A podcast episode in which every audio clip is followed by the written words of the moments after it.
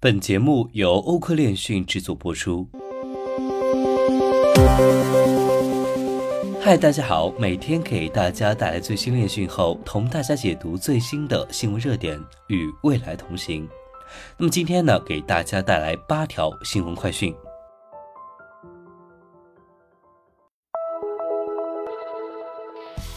有报告显示，NFT 市场交易量预计在未来两年内超过八百亿美元。根据 CoinGecko 的一份报告，NFT 交易量预计在未来两年内超过八百亿美元。该报告主要调查了来自亚太地区的投资者，在八百七十一名受访者中，约百分之七十二的人已经拥有 NFT。其中超过百分之五十的人声称他们拥有五个或更多的 NFT，其中超过百分之五十的受访者强调他们有一种长期持有的心态。接受调查的 NFT 投资者中有百分之四十三点六的人年龄在十八到三十岁之间，百分之四十五点二的人年龄在三十到五十岁之间。报告强调，游戏似乎是最有可能进入 NFT 市场的切入点。另一方面，OpenSea 占交易活动的百分之五十八点七，Solana Market 的市场份额略高于百分之十，而 LooksRare 的市场份额不到百分之四。乌克兰政府推出捐赠和购买 NFT 的官方网站。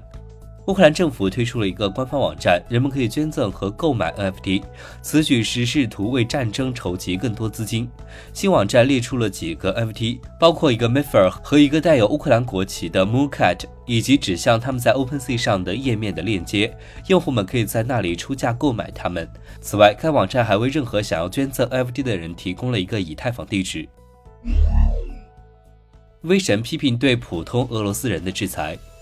荷兰驻俄罗斯大使表示，大使馆在整个签证部门被驱逐出俄罗斯联邦后，做出了艰难而悲伤的决定，即停止对俄罗斯的签证服务。这引起了以太坊联合创始人威神的不满，并表示反对对俄罗斯普遍实施制裁。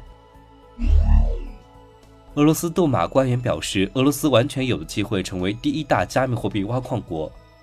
俄罗斯杜马加密货币立法监管工作组成员确信，俄罗斯可以成为加密货币挖矿的领导者。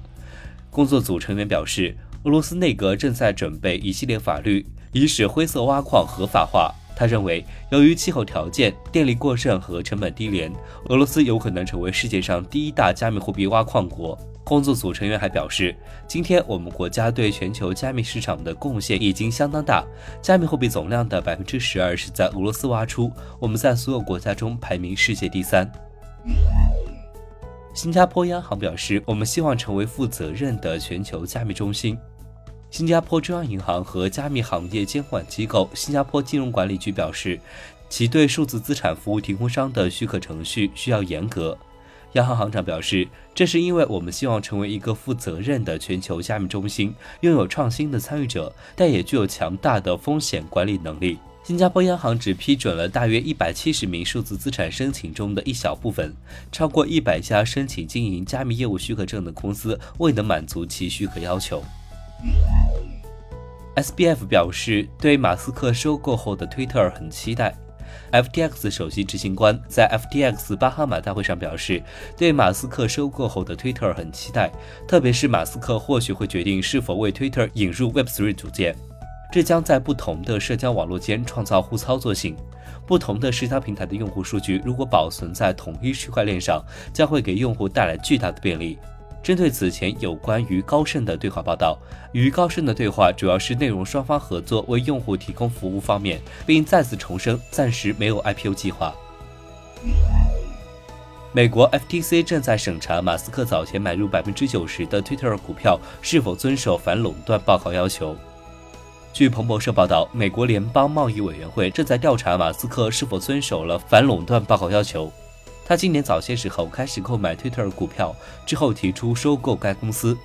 此前，反垄断倡导组织开放市场研究所发布一份新闻稿，呼吁美国联邦通信委员会、联邦贸易委员会和司法部阻止埃隆·马斯克收购 Twitter。他们称这笔交易构成对美国民主和自由言论的直接威胁。他们引用了1986年的电报法以及其其他法定机构，理由是这些联邦机构有权阻止这笔交易。美国立法者重新提出法案，对 CFTC 加密货币现货市场进行监督。由四名议员在周四提出的2022年数字商品交易法案将为数字商品创建一个定义，允许 FTC 监督发行或让人们交易该类型代币的公司，同时让 SEC 继续监督受美国证券法管辖的代币。该法案的一份副本显示。数字商品一词是指任何形式的可互换的无形个人财产，可以在没有必要依赖中介的情况下由个人独家拥有并转让给个人。该定义将不包括任何股权或债务权益。换句话说，美国 SEC 将继续对加密货币市场的各个方面享有自己的监督权。根据该法案，这些数字商品只能在 CFTC 注册的交易所出售。这些交易所必须遵守某些要求，包括将客户的加密货币存放在合格的保管方处，保护客户资产，并防止客户和公司资金混合。